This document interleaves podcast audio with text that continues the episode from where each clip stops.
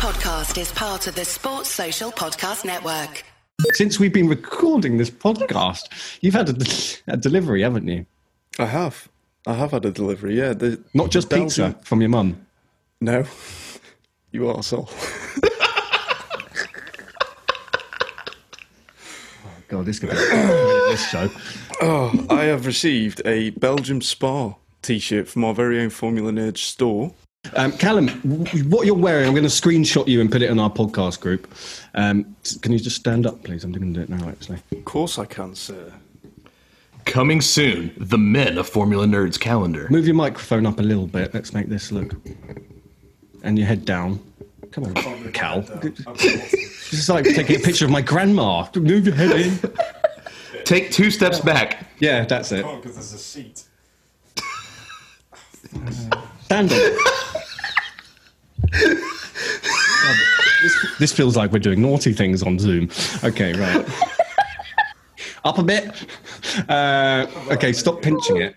Oh no! Down a bit. No, no, seriously, I'm not joking. I'm not joking. What's that hanging thing?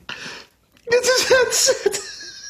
Move that out of the way. Jesus. Oh my god! It's lights out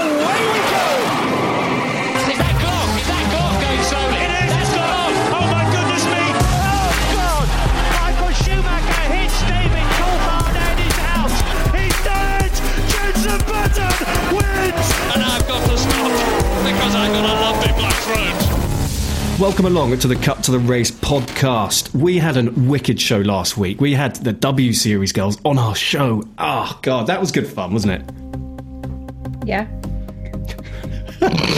Emma's,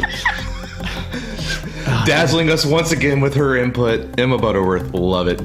That was a good show. But what we did, what we didn't get to talk about because we were so excited having guests on the show was a certain Grand Prix that, oh my God, the one of the year. I've said this about every Grand Prix that we've had this season, but this was the race of the year. Who disagrees? Matt, do you disagree?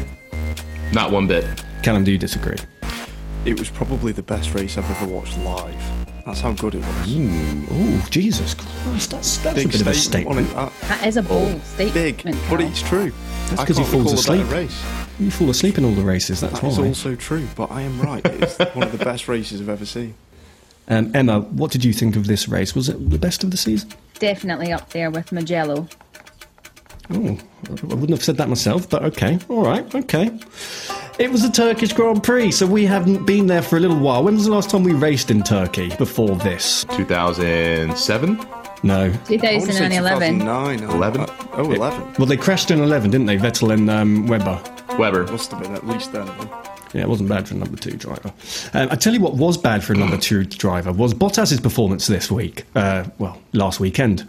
That was pretty bad for a number two driver. That was pretty bad for a Mercedes driver. That was pretty bad for an F1 driver. Thoughts? That was pretty bad for any driver. It was awful. I genuinely believe that any one of us four could have got round the same way he did. Like, he did that badly. Go on, I'd, Matt. I'd, I wouldn't have been able to do it, to be honest. I think he spun, was it six times? six six I times at seven. least. Six counted seven. times. And I think at the end of the race, there was um, Mercedes City had had a bit of damage, Yeah, but yeah, yeah. still, but still, But Stroll also had damage and still managed to at least bring the car home. Slowly, but bring on it the first home. corner, so any damage was caused by himself. Exactly. You don't. He didn't start the race with damage, did he? Well, he may have done. I mean, I, I haven't read that he has, but Just, I mean, just emotional damage. you, you know, in life, you, you make a mistake and it's really bad. Everyone hates making mistakes, and you do it in your, your, your career, you do it in, in your personal life, but you don't do it twice, let alone six times in the same place. Matt, you actually um, went onto Google Earth, uh, Google Maps, and you named the corner. What did you call it? Bottas Spin Zone. He now has a mowing service, and apparently he's a local DJ as well. Uh, I haven't heard that one before. You got me there. That was um, it was yeah, it was a bit of a shocker for Bottas. I mean, yeah, you're a number two driver. Okay, you're not going to win the championship, but don't do it in that style, man. Jesus Almighty, in the same spot every time. It was just like he just kissed that little bit of water on that, that second turn. He just just just playing with it. Like the, the the water was there every single lap. Did he not Yeah. think to just avoid it? Yeah, it didn't go No. anywhere. It didn't go anywhere. It was just it was a massive puddle. It was like a river. How did he not just avoid it, knowing that he was going to spin if he went through it anyway? He just wanted that race to be over. Did he have a tantrum because he knew he wasn't going to he was going to lose the championship that day? He did come over the radio and said, "I just, you know, how many laps are left?" And That was it. Four laps Four remaining. laps to go. Yeah, yeah. four laps to go, and he was said- like, "Can we just end it now?" I was like, "Oh dear." Which is the media coach version of shit. Yeah, exactly. Don't speak your thoughts, Bottas. And did you hear what he said after the race as well about um, China? He got in a bit of trouble. oh my god, I remember seeing this. Yeah, I, I mean, he, he's he's clearly a bit of a cheesed off chap, isn't he? He wasn't the only one that said something. I think there was a Formula Two or Formula Three driver that that that basically put on his um, Twitter page. I think something about uh, coronavirus and Wuhan, and it kind of got shared all over Twitter, and people were like getting quite annoyed because he's you know like mm, mate if you if you want to be a formula 1 driver i wouldn't really mention things like that and i wouldn't really talk about coronavirus that way and then Bottas then comes out and says something and i'm going oh it's a bit, bit unprofessional Do you guys know what he said, Matt and Callum? I had not seen this at all. Right, didn't so hear of it. I, I- I'm going to be controversial and say I sort of agree with him. But he was asked what was his worst day of 2020. What was the worst day of the year? Is that right, Emma? And Yeah. He said the day that someone bought a bat in Wuhan. Savage. it's a bit funny like- it is funny It That's is like funny Donald but Trump level savagery on the virus, isn't it? That? Exactly. But why would he even say that? Like, what what came into Bottas's brain? He's standing in an interview situation about F1. What was your worst day of the year? Let's let's say that. I mean, that no one was going to find. Was he thinking he was funny? Because it was funny. It's funny in the way that you don't want to admit it's funny. It's almost like a, uh, I hate myself for giggling at that. It's just like I just did, but at the same time, like, it's the implication that this multi-millionaire with all these sponsors had the audacity to let that fly in front of the global media. Like, that's, I, I think it's just a sign of him saying, you know what, I don't care. This year's a wash. it was the same with the Formula Two or Formula Three driver. Um, but the the younger driver was the one that actually said something about it. He'd actually put the quote. He put a quote up on his Twitter page about coronavirus in Wuhan, and I think it was. I think he put something like "Happy Birthday to coronavirus" or something like that oh, because dear. it was like this is the day someone ate a bat or something like that. And everyone was like kicking off because it was like really unprofessional. And it's like this guy wants to get into Formula One. You cannot say stuff like that. Yeah, but if he's younger, you know, they, they, they live and learn. That's what I mean about making one mistake, making two mistakes. You know, I'm not condoning that statement either, but I think um, I'm digging myself into a real hole here. Cal, can you help me out, please? Nope. You keep digging. I'm just. Cal's just not getting involved. I'm not saying anything. I'm literally I'm- biting my finger, thinking, right, link this into something, Ollie. You got I'm the yourself. worst a- person to bring this topic to. I'm just going to keep stum. Well, I wish I could, mate. Well, it's also a bit of a sad fact if that's the biggest news of the week that we've got to talk about Bottas and the bat. It was Bottas and the bee in Russia, wasn't it? Now it's, uh, now it's Bottas and the bat. Oh, dear. So we've spoken about Bottas. Anyone else got anything to say for Bottas in Turkey? Just two words. Absolutely terrible. No other way to describe it. it, it, there's really no other way to describe it, was there? He was awful. And Everyone- he knew, he knew he was bad. I was almost like, I've been saying this all year, guys. La, la, la, la, la, la. Look now. Um, you know, Paul Bottas. Let's talk about Verstappen. Ma- uh, Callum, I'm handing it over to you now. I'm going to mute my mic and sit back. For one, I'm gutted. Absolutely gutted. I wanted him to win the race. He was set up to win the race because we all knew that Lance Stroll couldn't keep the lead. And he just got too, not cocky, but just too eager, I think is the best way to sort of put it. He just wanted to be in front and leading the race as soon as possible. He had no patience and obviously hindered himself at the end of the day. He spun out and just could never recover the ground he lost. And that that was the only mistake he needed to make, and it ruined his race. Did, did we see a new side to Verstappen th- on, in, in that race, Matt? What do you think? I don't think so. I mean, Max has always been a very, very aggressive, go for it driver. And as a testament to his ability, normally he pulls it off. You have to give the man credit for that. Uh, I think it was just, I won't even say he wasn't picking his spot or being impatient. It just, it bit him. Well, he did it in the wrong place. Let's be honest. The, the, he was never going to pull that move off. And uh, uh, could he have pulled that move off, Emma? When you were watching that, did you think, oh, potentially Max is going to get this position here, or did you think, eh? No, I, I thought he would pull it off. He's he's pulled off some incredible moves in his Formula One career. He's he's the, one of the only drivers on the grid where I think he's actually got balls pretty much to be able to go and make those moves. He's he's fearless. He is so fearless on track. So when he um, attempted it, I thought, oh, he's going to do it. He's going to do it, and then it was just a bit disappointing. Um, Yeah. But I think you know it's, it's it's track conditions and things like that. It really kind of showed you um, who the sort of changing conditions sort of masters are in the cars. You know, the ones that can deal with the changing conditions, the ones that can de- like make the right decisions at the right time about tires and setup and things like that when the track is like that, like slippery, wet, um, cold, and it, it it bring I think it brings out the most experienced and and sort of clever drivers to the top. I, I, to be fair, I agree with that. I just we haven't spoken about qualifying, but that was surely Max's that that pole position. We all thought it. Was he just having a little bit of a that should have been my bloody pole position? Now I want to take the lead, and he just got a bit frustrated, maybe. They put him on the inters, didn't they? And they shouldn't have done. He was so fast on the wets. They saw Racing Point had a little bit of pace on the inters and thought, right, we need to copy it. And they really didn't need to. He set two purple sectors on his way into the pits. If he'd just finished that lap, he probably would have had pole. Also, I think, you know, with him pulling that move off, if the track surface hadn't been redone so close to the race, I think he pulls that move off.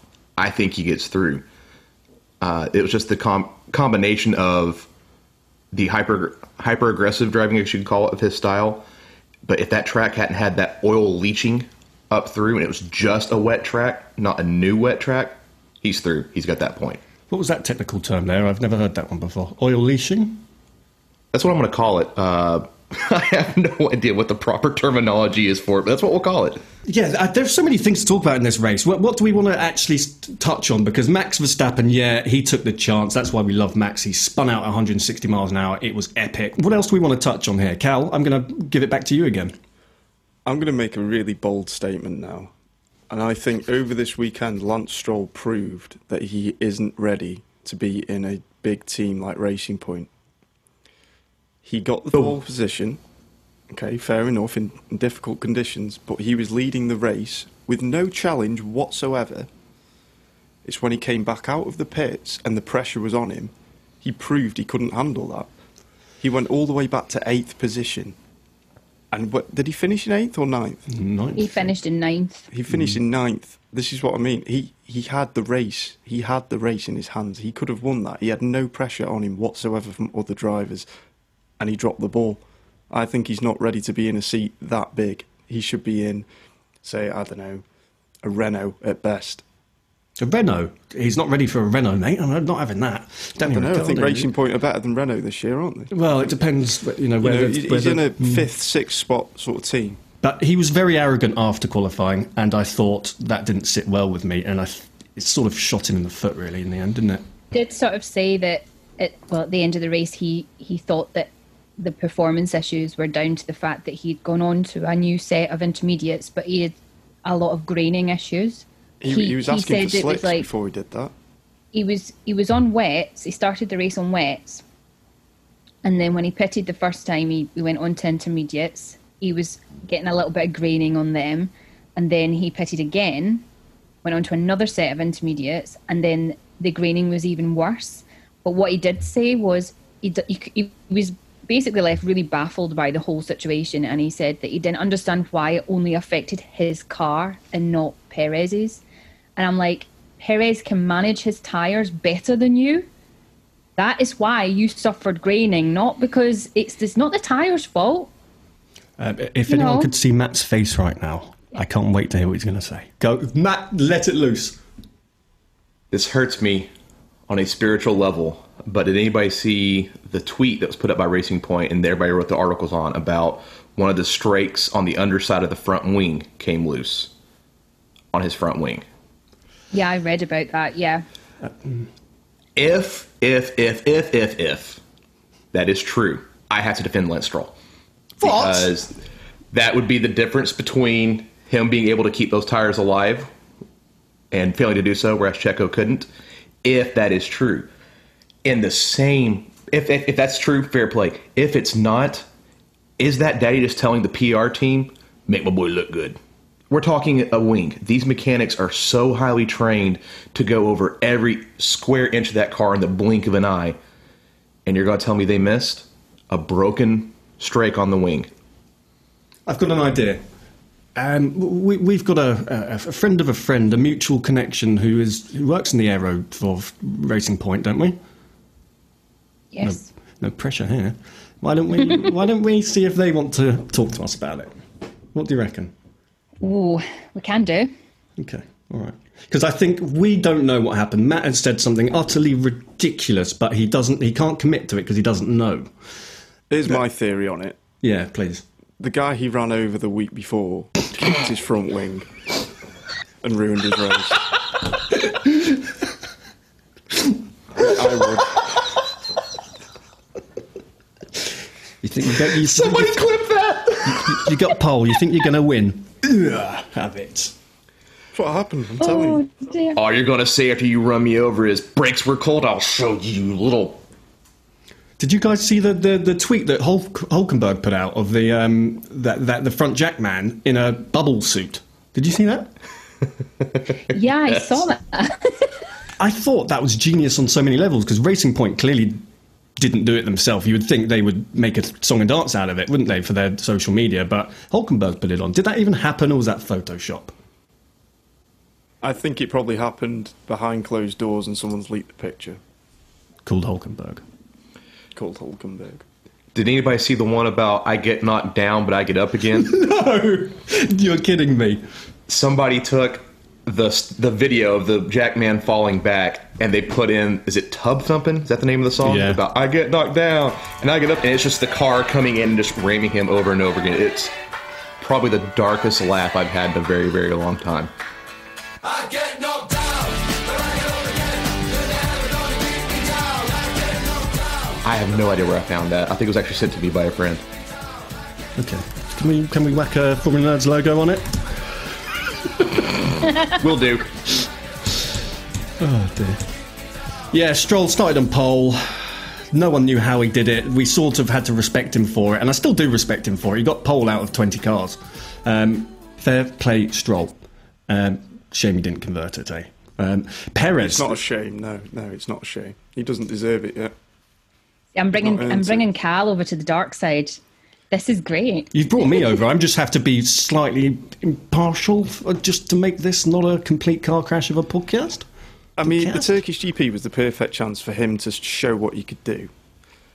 Regardless of that wing being a little bit loose or what, whatever, he should have been able to manage his tyres a little bit better to not force the pit stop.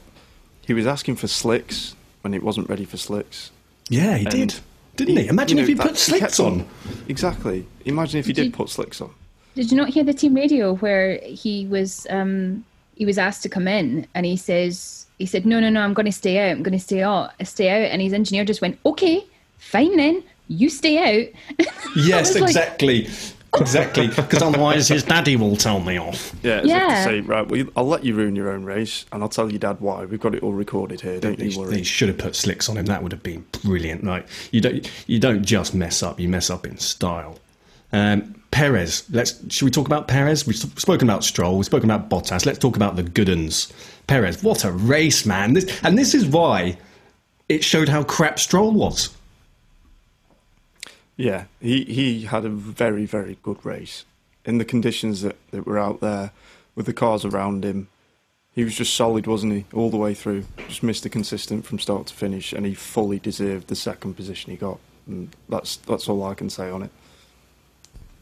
Yeah, I fully agree with that. When you look at the the championship standings, Perez is sitting in fourth position on a hundred points. and Stroll is away down in 11th on 59. And remind us, who has the seat next year?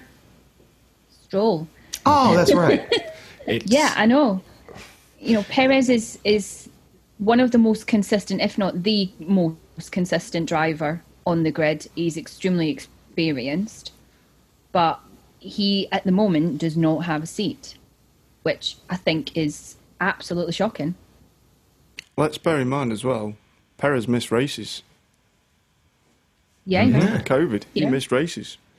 Right, should we just should we announce it now that Perez has obviously got the seat at Red Bull? Should, we- should we just? I'm I'm calling it. I'm not announcing it. I'm calling it. Perez got that Red Bull seat. Not over till the fat lady sings for me. I think Red Bull are going to wait until the very end of the season to announce it. If Maybe. Albon has a solid three races, he keeps his seat. If No. he doesn't, no, he doesn't. I, I genuinely think that's what they're going to do. I think they really wanted to work with Albon. I think they're trying the hardest to make it work. And I, to be fair to him, seventh wasn't a bad, wasn't an awful position. Yes, he did. He should have won it. He should. He could have won it at one point, but so could three or four other drivers. You know, and Verstappen, his teammate, could have won it, but he didn't either.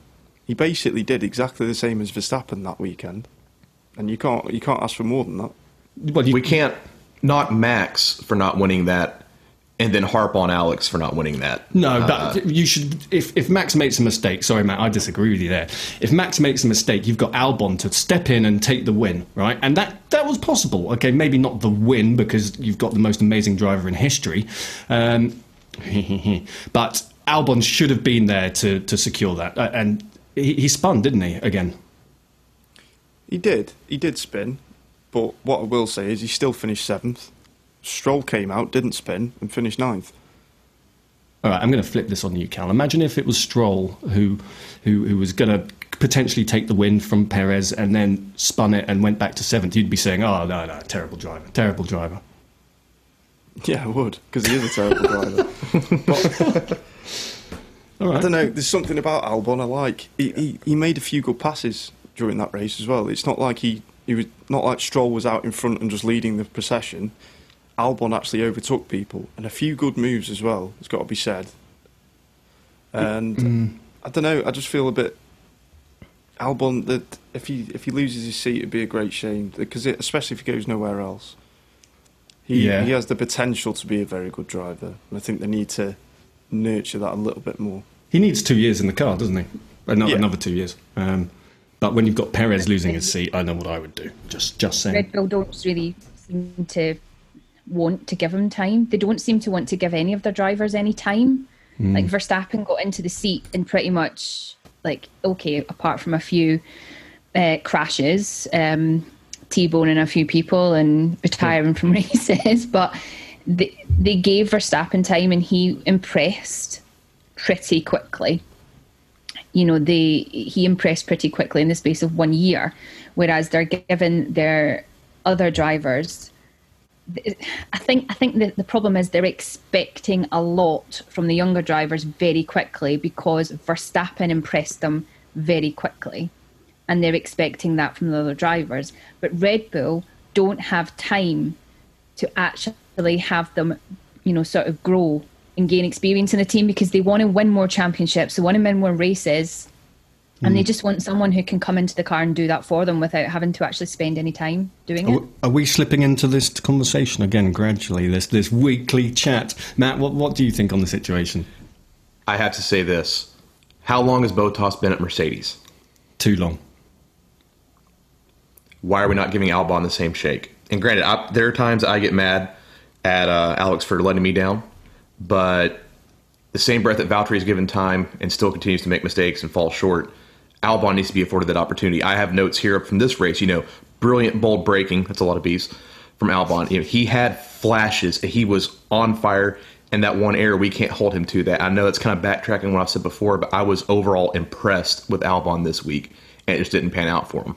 Yeah, I, I agree. I, I agree. The guy's he's in a Red Bull for a reason. We know this. This is he's a brilliant driver, but you can't keep messing up week on week on week on week on week. Unless not you're finishing Nate Can't. There, there is obviously a time limit on it, and I, I think the end of the season is that time limit for him. I don't think they're going to announce it beforehand because that could throw his head. Even if it's already decided, it might already be. I don't think Red Bull are going to come out and say it for Albon to hear until the end of the season because it will ruin could his entire career, that could yeah. ruin Yeah, yeah, he'll be finished, and which is very sad. But I'm just going to call it, guys. Um, Perez to take that seat. I've said it. You, you all disagree with me. You, you're all Albon believers, aren't you? No, Albon will eventually. Albon will eventually show up as Mercedes number two because he interviews better than Valtteri Bottas and can still continue to crash and let a team down. Russell should be number two at Mercedes. How long do we need to wait for that? Jesus. I think 2022 Russell will be in that Mercedes. Oh, if he does, he's struck I gold. agree. I he's agree. struck gold.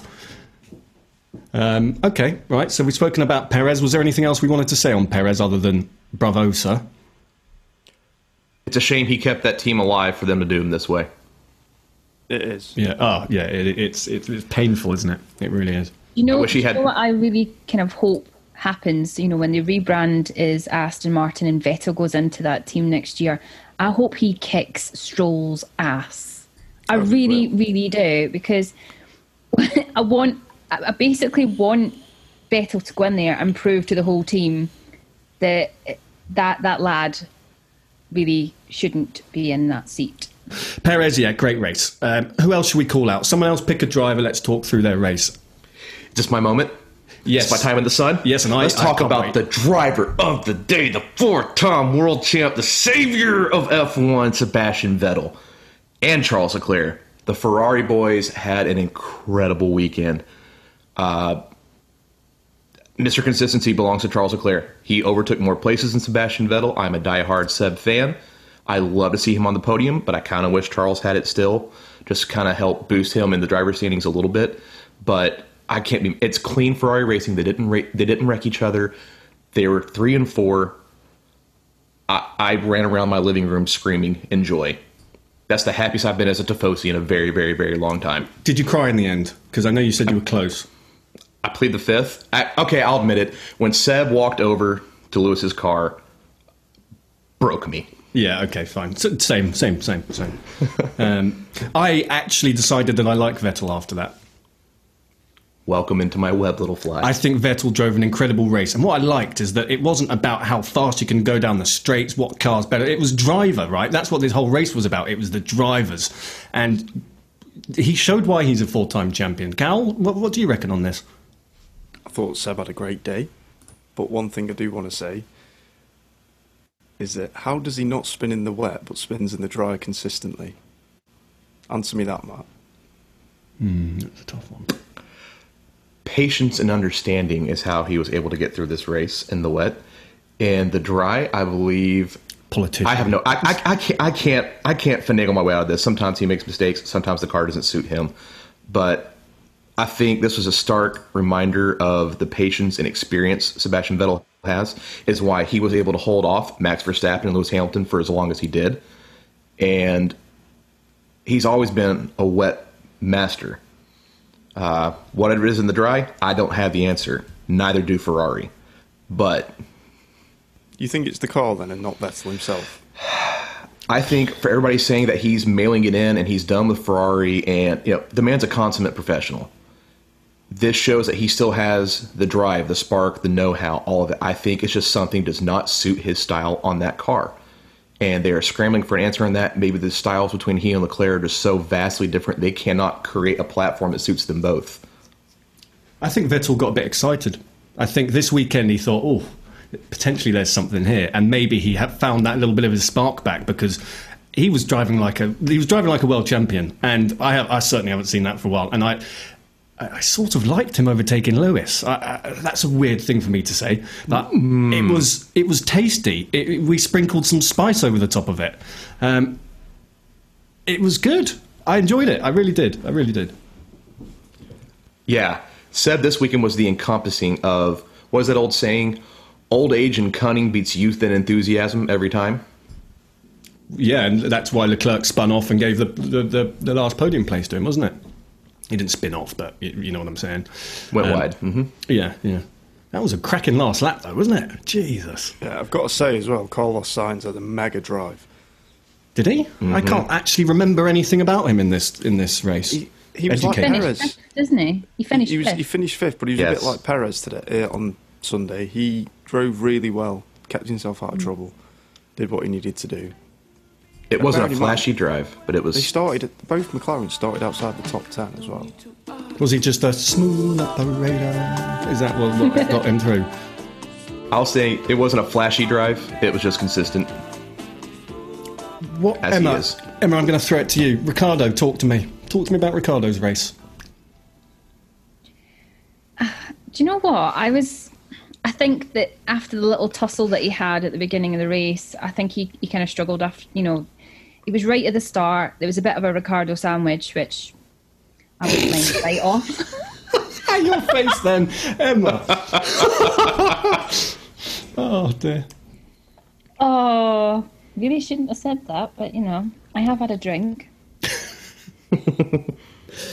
After he had that little tussle, I mean, he, he was proper going for it right at the start. He had a brilliant start, but he, he just, um, yeah, it was a little going into the, the first corner. It was just a bit bit tight with Ocon, and I think he made contact with Ocon, and um, Ocon spun, and uh, yeah, after that he just kind of struggled, and I think I think he might have sustained a little bit of damage after that. But Oh, that old chestnut. Yeah, we keep hearing that this week, don't we? About the old uh, front wing damage. Yeah. It was it was it Ricciardo who made a Spinny McSpin face um, spin at the beginning. Matt, you know what I'm talking about. Don't leave me hanging. I do. I do. Uh, I think it was Brundle made the comment about the track being spinning expensive. I thought that was still a Bottas. I'm just going by playing the I thought numbers that was game. a There were so uh, Bottas? there were so Bottas. many of them. Like, we'll play it safe and say it was, and probably be right. Spinny McSpin face. There's- Some of the commentary was good this weekend, wasn't it? Um, I, I think they, they also did quite well. Um, so that's Ricciardo. We've spoken about pretty much everyone apart from the seven time world champion. Hey!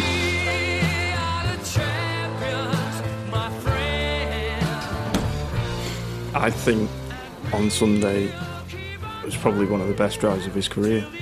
Yes. Certainly one of the best drives to claim a championship, apart from 08. I think he was absolutely phenomenal, and no one, absolutely no one on that grid could have taken that away from him. He, he wanted it, he got it. I didn't see the win coming. I, it was just Hamilton was sitting back like a like a like a like a big jungle cat stalking its prey. He was just waiting for his moment. He knew everything that was going on, and that's what 13 years in the sport has taught him. Where you've got Verstappen chasing it, spinning off. He he had, he was playing the long game, and what a drive it was! Ah, beautiful, beautiful. Phenomenal. It really no was. other word for it. It he, was. he was absolutely exceptional, especially considering the start. You know, to finish 30 seconds in front. uh, What can you say to that? He was insane. it was a race that n- he shouldn't have won, but somehow he did. And on you can't- tires, Yeah, yeah. Well, on, on on what was left of a tire. on Interix. I mean, he did what 38 laps on those. Still intermediates. And there's been so many times you see Lewis Hamilton's car at the end of the race and the state of his tires, and you know you're almost in disbelief of how was that still even rolling, much less putting in the times he was. This weekend, well, excuse me, last weekend when he came into the podium parking area, uh, my jaw hit the floor. There is no way on this earth that he should physically have been possible to get those things home. Turning the intermediates into slicks did it on the longest tire life of anybody out there, wasn't he? By like five laps. Yeah, because of China though, it, the man was scarred. And to be fair, I was quite scarred. I was like, "Please don't pit, please don't do it." Was it China when he when he went off in the wet? Yeah, it was, wasn't it? And he lost the championship, two thousand and Yeah, because China has that horrible 90 degree left as you're coming into the pit lane. Yeah, so um, Hamilton, what a race, what a race, what a race. And he cried, he really cried, didn't he? There was no hiding it this time. He he was crying his eyeballs out like me. So were you, Ollie. Yeah, don't don't don't blast the man. yeah, oh, God, you're, you were in the same boat as him. Don't you? Don't hide. It was, yeah. But he's not cried like that before. I, I can't recall Hamilton really sobbing. Okay, he did in 2008 when he won it, but he was a child. He's just reached the pinnacle of the pinnacle of motorsport.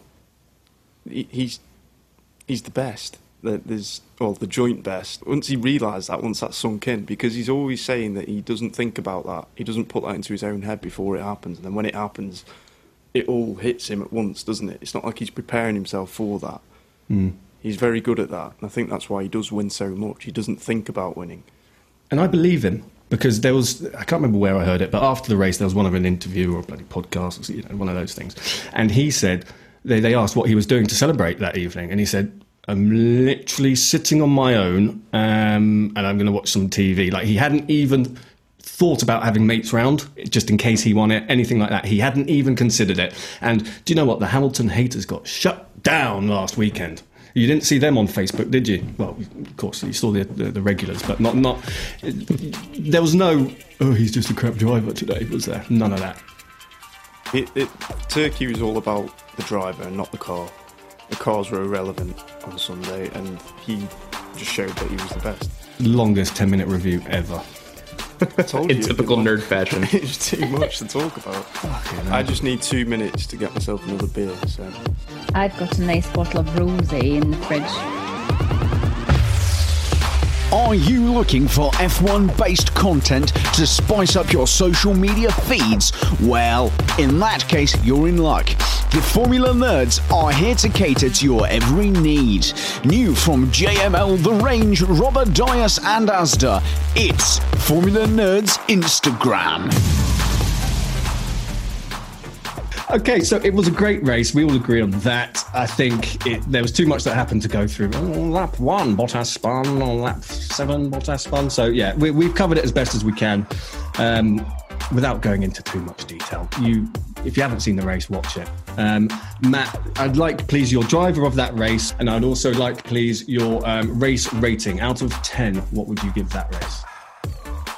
The driver of the day, I love and I celebrate, but my driver of the day has to be Mr. Charles Leclerc. He overtook more positions. He, he did make that mistake, but it just once again him continuing to climb, to push, get the most out of that car. The only reason Seb had that podium was Charles made that mistake by going too deep while trying to overtake Sergio Perez. Race out of 10, it's got to be 10. We saw history being made, Ferrari success, great drama, love it. Emma, over to you, driver of the day and your race rating. My driver of the day, and I can't believe I'm actually saying this, is Sebastian Vettel. Okay. It was a it was a clean, polished performance from him. He didn't put a foot wrong. Um, and okay, he did sort of gain that podium place because of Leclerc and Perez in that little tussle. However, he saw that opportunity and he took it. And it was Seb's first podium in a year. He thoroughly, thoroughly deserved it. And my race rating, I'm going to say a nine. Okay. Wow. Emma, I'd bloody love to know what would consider a 10 for you, really. Good God, what more do you want, woman? um, okay. I'm going to say that Sebastian Vettel was man of the day. I'm just going to just put that in there. But Cal, before I'd say any more on that, who was your Verstappen of the day and who? what was your race rating? my driver of the day was Lewis Hamilton. Yes. It can't be anyone else for me. And the rating of the race was 10 out of 10. A genuinely one of the best races I've ever watched live. It's fantastic. Matt, did you give it a 10 as well? Sorry, I've got short term memory loss. I absolutely did. Yeah, you did. Okay, so that's two tens. This is like Strictly Come Dancing, Emma. You, you, you'll be watching that later, won't you? Me get um, the paddles out. I'm going to give uh, Lewis Hamilton. there's a surprise uh, driver of the day because he he was. Um, I'm going to give Sebastian Vettel the gentleman of the day because um, he really touched me when he got out the car and, and sat next to Lewis. Um, and I'm going to give it a 10 out of 10. What more do you want from F1? Sergio Perez to have a seat next year. Yeah, about that. Um, cool. Okay, so what else is happening in the F1 world? Emma, do you want to give us a championship update? Yeah, it's been um, th- there's been some small changes, um, but we've seen sort of like Renault kind of average results from Renault at Turkey. Um, we've sort of seen them sort of slip down the order a little bit. So, um, Racing Point are sitting in third, Um, and then they're on 154 points, and then you've got McLaren in fourth on 149, and then Renault in fifth on 136. That is still quite tight for third, fourth, and fifth. Um, but then you've got Ferrari who are now on 130. So Where did that come from? there's 24 points separating Ferrari in sixth and Racing Point in third. It literally could all change again in Bahrain. It's just, it's the F1 shuffle at the moment, race by race. Wow, it was only what, what was it? Two weeks ago that Cal you put out that um, React vote, and I, I certainly remember saying myself, "Oh, Re- Renault will be the third in the championship," but that's just changed, doesn't it? Yeah, it's insane. It's Wow. insane. I, I still can't call it. And everybody thought, you know, there's no reason to watch after Lewis wins and the constructors all tied up. These last three races are going to be incredibly, incredibly important for the midfield, which I'm going to now include Ferrari in. And it's going to be great watching, great fun, and there's a lot that could change here. There's a lot of prize money on the line. And it's Can I- still quite tight as well in the drivers' standings. Obviously, Lewis Hamilton is the champion this year, and Bottas is second. Max Verstappen is currently third. Sergio Perez, he's fourth on 100 points. And then you've got Charles Leclerc is fifth, 97. He's only three points behind Perez. And um, Ricciardo's only a point behind Leclerc. He's on 96 points. And then you've got Sainz on 75, Norris on 74, Albon on 70, and Gasly on 63. So it's like all the way down to probably Lance Stroll in 11th. You know, it could literally just all change again. It's just so, so close, even in the midfield driver standings. I can't recall a championship where it's been this close at this stage. Is anyone else hearing that stat? Yeah, it's me, I think. Hold on. I've got a dodgy connection. If you lick it, it all fixes it. Somebody clip that. Right, so what was what was my point? And it was one of the closest Yeah, this is yeah, it's a Championships that we've close championship, recent in it? Yeah, everyone knows. Everyone knows that. Then we don't need to talk about it. Uh, okay, so I'll just take all of your minds out of the gutter on that one. over to Emma. She's much better at this than me. We're all going to get paddled. Cool. So the championship this week, uh, this season is very, very close indeed. It's exciting.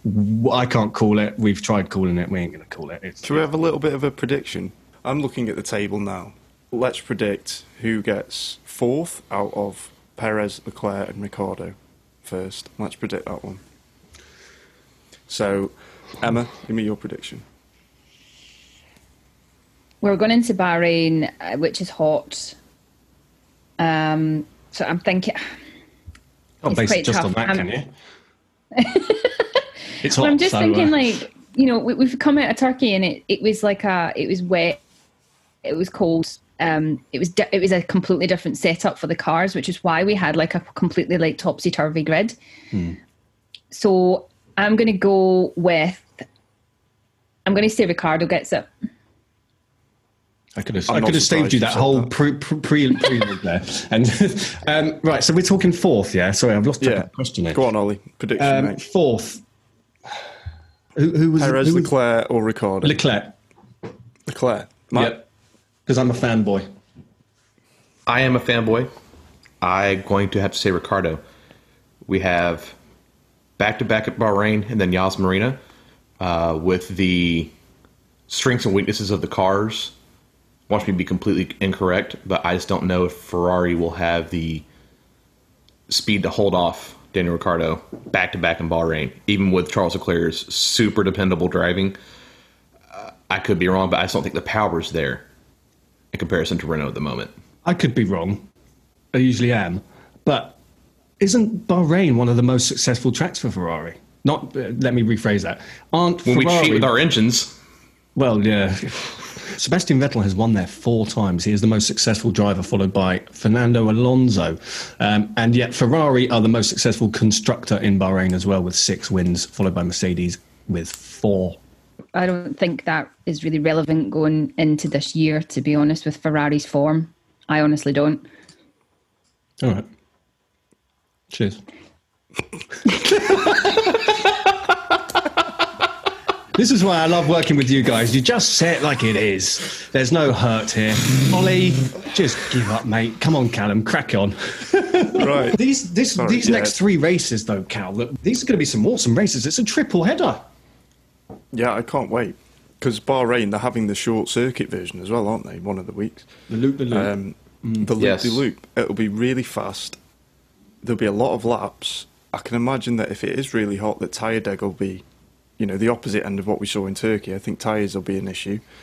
And uh, yeah, it'd be a really good race, I think. what time is the, are the- races still going to be the dusk races? Both of them. Do, do, do we know anything about these? The first Bahrain race is at um, 10 past 2 UK time.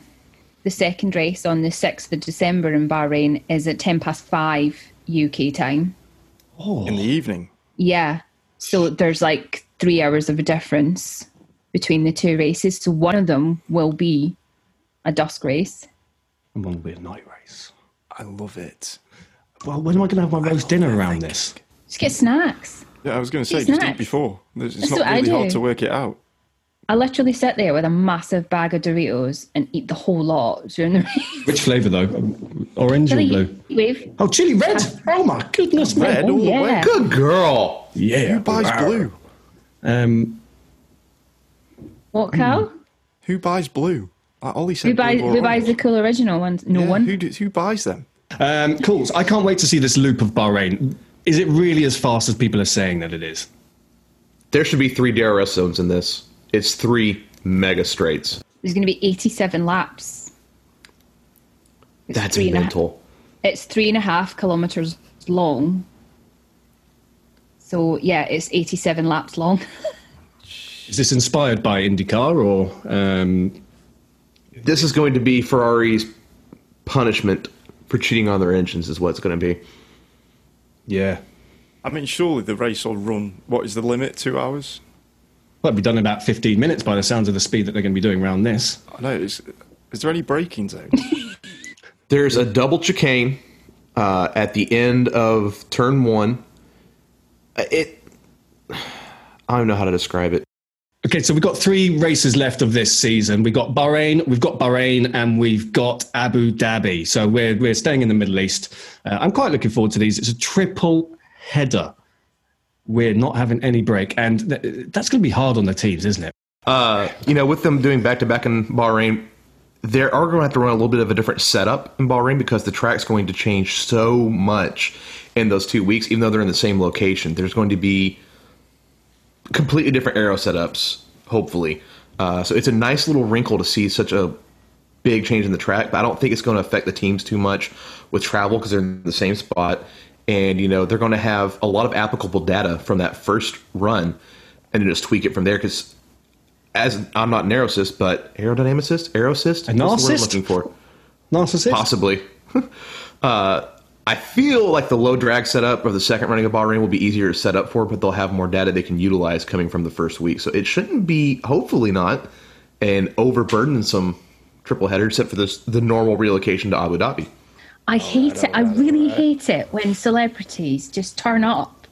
It's like Monaco. I just I hate watching the build up to Monaco because you always get some A-listers drinking champagne. Yeah. Doesn't know a thing about Formula One, and you're like, why are you there? I'm there Why for the are you race. Actually there. Which I'm there for the race. I don't want to see Gary Busey drinking champagne in the Aston Martin garage, or who the heck was it with, uh, like Will Smith? Granted, love that little interaction video where he's tying up Lewis Hamilton, Yeah, but but during the race, staged. I don't care. Who was the muppet who waved the checkered flag on the wrong lap? Yeah, it the supermodel. supermodel? Lewis Hamilton's pal, wasn't it? Yeah. Nicole, No, not his wife. Uh, not his girlfriend. It's- It was the. what was her name? I can see her. Yeah. Well, We've actually just stumbled on a really good topic: celebrities at F1 races. Will Smith, he's my favorite man on earth. Like, if I could idolize anyone, it'd be Will Smith. But don't come to the F1 man. Stay, stay where you need to be because that was fake when he was tying Lewis Hamilton up. It wasn't cool. It's like when I thought it Martin was good. Brundle does like a grid walk and he's like, Oh, I've just been told that so and so's at the front of their grid. We don't care. We actually just don't care if you want to go and interview some movie star. who's only here because they got invited by Bernie Ecclestone to sit Ozzy in his Osbourne. motorhome and not watch the race. Do you remember Ozzy Osbourne? that one was. That. Do you remember Owen Wilson Yes. 2017? Oh, God, God, that was so It's funny. Can you ma- ever can you imagine sitting have next you to him? Wow. Wow. Wow. Martin Brundle gets absolutely destroyed sometimes. They just ignore him. Like he just goes over with a little microphone. I, hi, Sky Sports here, and he gets destroyed. Ozzy Osbourne was my favourite one where he went as he does, and then um, Brundle said, "Shall I think of a question for that answer?" Is that what he said? Fucking Yeah. hell, I printed that out as well. Serena Williams just completely blanked him. She just kind of went like this. And Oh, that was she just put her hand over her face and just walked away. And it was like rude. The biggest problem is right, and the reason that I hate them so much is because they're not even F1 fans, but they get to go to the coolest places. They get to go in the pit lane, they get to walk the track, and it's like us as real F1 fans, we're thinking, you bastards, just because you've got money, you get to do. I did some research on this. First of all, 2015 for the North America section was stupid for celebrities in Canada and the American Grand Prix. But for next year's season, you know, me being an American, I'm going to try to go to COTA and get the grid walk, you know, all of the VIP packages. And I'm very curious for a weekend at Silverstone, three day race pass, paddock access, and a uh, grid walk photo with the trophy and priority seating. Ballpark it. What is it for Silverstone? Probably about five grand. Yeah, uh, I- I would say you weren't very specific on which stand you're in or which hospitality bit. 'cause True, they have true. loads, but from yeah. from something that's decent, you're talking two grand upwards, easy. Silverstone's really overpriced anyway. Just and to put it into perspective, when I went on honeymoon to Monza, it cost me a lot, a lot less money to fly out to Monza, get a hotel, get tickets for the whole Grand Prix weekend, and sit in Prima Variante it, than than just general admission for the whole weekend at Silverstone. And I, I booked my flights and my hotel and everything. Emma, So right, for I- COTA- I- sorry, sorry, Emma, uh, Matt, I'm going to interrupt you. I hate Go. doing it, but I'm going to have to. Emma, I never knew that that was your honeymoon. Yeah, that was where I went on honeymoon. Yeah. Right, right. I'm going to give you Claire's number. Can you have a quick word? It was my idea as well, and he sat there like, "What? You you, you want to go to Monza on your honeymoon?" I was like, "Yeah." Luckiest man on earth. Tom, you Okay, cool. lucky. So, the research for turn 14 at COTA, all the goodies and extras and getting into the paddock and all that, 7,000. Now, granted, that's American dollars, but that's equating to about what, four, four and a half thousand British pounds?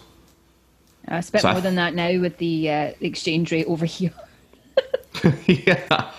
So, I think we may have just discovered an F1 travel tip for the Formula nerds. Fly somewhere cheap to go to a race and don't do it the one in your own home country.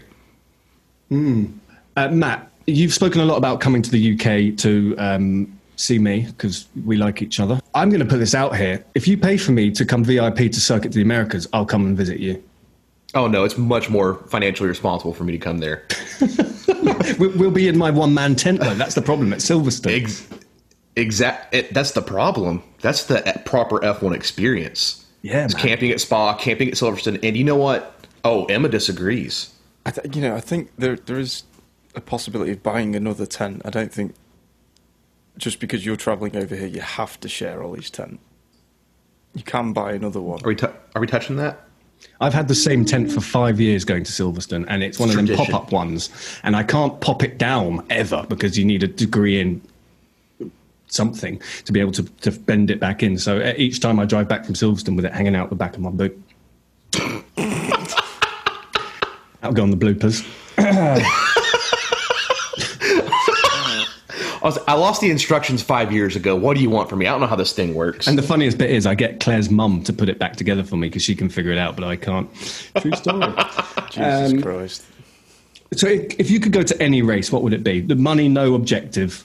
As a fan, Emma, I'm going with you first. You're not allowed to say Monza because you've already done it.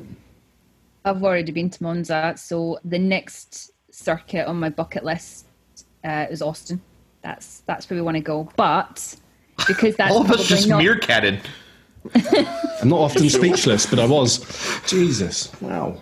my husband has been to Spa on a number of occasions, not for Formula One but for karting.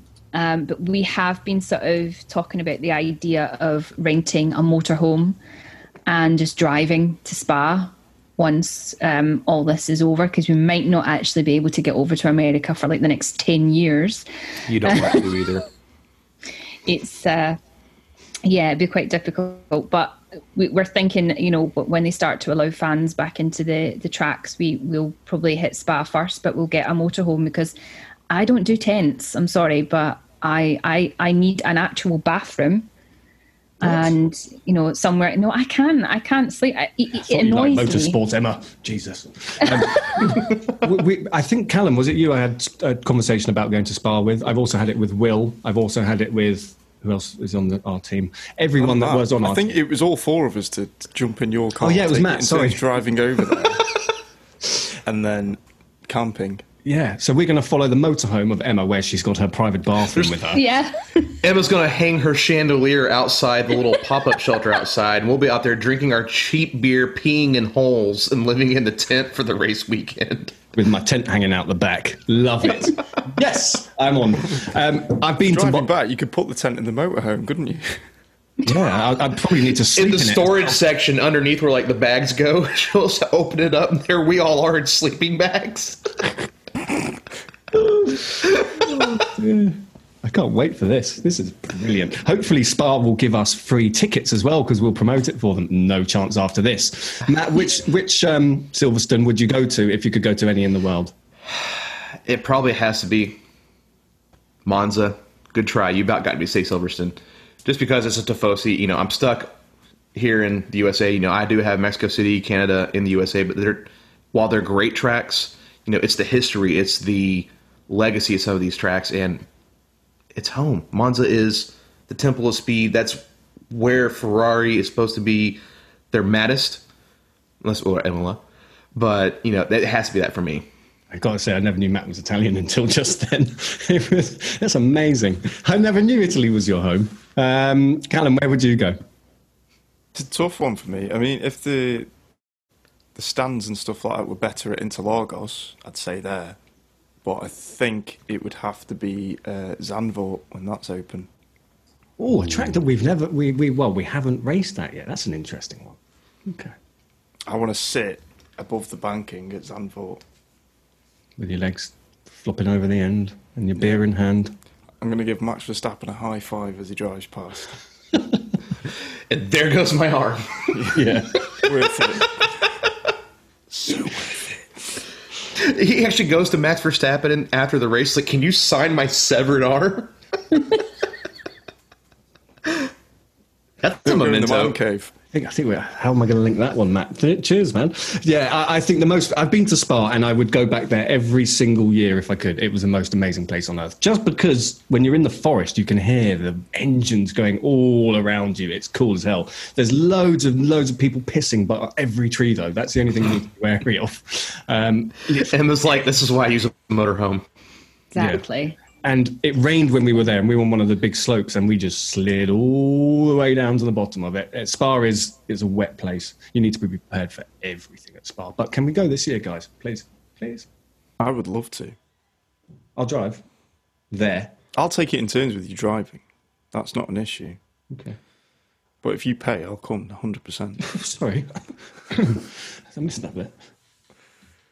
If I can fly out, if the travel restrictions are lifted, absolutely.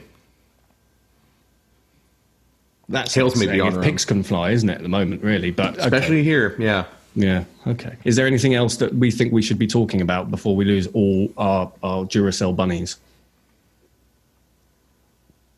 I've got nothing. Nothing. Nothing. I only have one thing. Dear Ferrari, fix your engines. Don't give me hope and say you found all this power and then come out and say you're 50 to 60 horsepower down. Like, don't do that to us. We can't handle the heartbreak. Just let us accept the fact that we're going to suck until 2022 and surprise us. Don't build me up and tear me down. I'm going to add into that and say keep doing what you're doing. It's making for great TV every Sunday. I love it. Carry on. I've got one thing to say, Yeah. and that is a message to Red Bull, and that is announce Perez. Yes, I, I knew you agreed with me. You said you disagreed with me. I knew you agreed with me. Perez is sitting there at the moment going, no one even knows. We know. Um, it's been a great show. Thank you very much for joining us. Um, as always, check out the socials. Um, Matt, you're going to say them all now. I'm putting the pressure on you. Be sure to follow us and give us a like on Facebook at Formula Nerds, on Instagram at Formula Nerds, on YouTube at Formula Nerds. Check out our website, formulanerds.com or formulanerds.co.uk. Jesus. If they didn't get that, then there's a problem. If you didn't know, we've got a really good shop and we sell some cool things. Um, Cal, you, you, since we've been recording this podcast, you've had a, a delivery, haven't you? I have. I have had a delivery, yeah. The, Not just the pizza Belgian- from your mum. No. You arsehole. God, this is going to be this show. Oh, I have received a Belgium Spa t shirt from our very own Formula Nerd store. Um, Callum, w- what you're wearing, I'm going to screenshot you and put it in our podcast group. Um, can you just stand up, please? I'm going to do it now, actually. Of course I can, sir. Coming soon, the Men of Formula Nerds calendar. Move your microphone up a little bit. Let's make this look. And your head down. Come on, Cal. This is like taking a picture of my grandma. Move your head in. Take two steps back. Yeah, that's it. because there's a seat. Stand up. this, this feels like we're doing naughty things on Zoom. Okay, right. Up a bit. Uh, okay, stop pinching it. Oh no! Down a bit. No, no, seriously, I'm not joking. I'm not joking. What's that hanging thing? This is headset. Move out of the way. Jesus. Oh my god! Some bloody mouse attached to your head. This is the teaser film for this podcast right here. Yeah. Well, I got, I got a picture of Callum's nipples, so that was well worth it. Ooh. Uh, okay. Yeah. No, that's cool. That's cool. Sure. Yeah, it's it's absolutely fantastic. I'm really surprised at the quality, to be fair.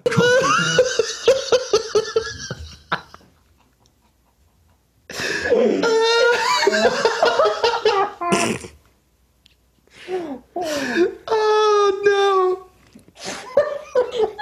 I've never heard Matt laugh like that.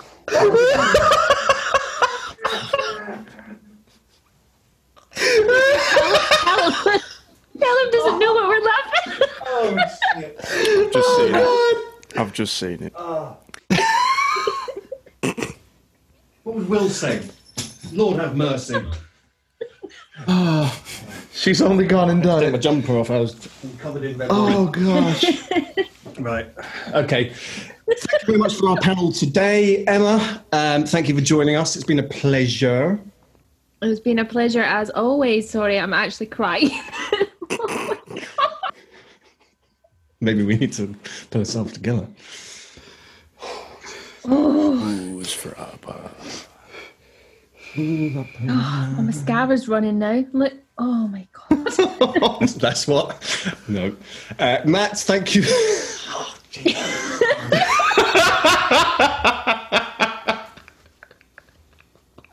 Cal is plotting each and every one of our murders right now as he sits in that All chair. Every single Do you know? Do you know what we're laughing about? Yes. Yeah, I do. Are we good now? Can we can we say bye now? I can't. Oh, no, don't. I've got the fucking giggles, man. When I get the giggles, it's game over. We need to end this. Thank you very much for listening to the podcast this week. Don't forget to check out the socials. Don't forget to check out the shop. Matt, thank you, sir. Thanks for having me, Oli. It's great talking to you guys as always, and cannot wait for next week. We're going to have a wicked race review next week. And over to you, Emma. It's been brilliant this week. Unfortunately, I'm moving house next week, so I won't be on the podcast, but I will be listening to it intently while I'm driving my big van. Are you going to make Tom listen to it as well? well, he'll he'll be in the other van. We're hire, we need to hire two vans. Be- so I'll make him. I will make him.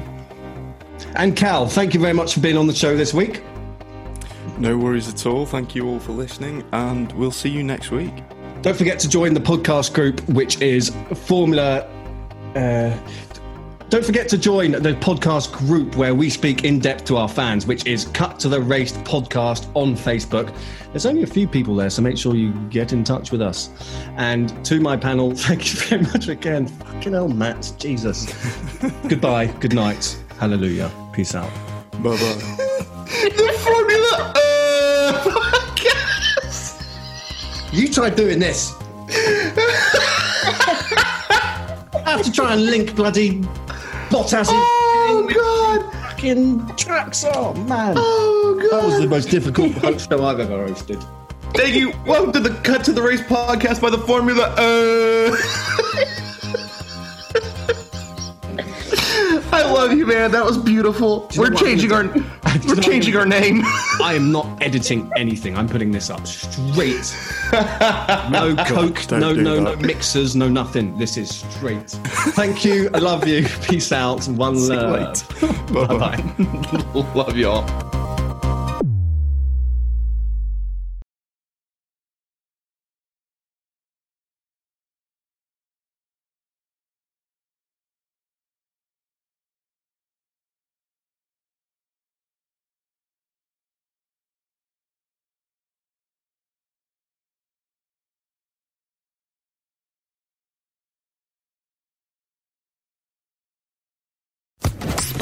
Social Podcast Network.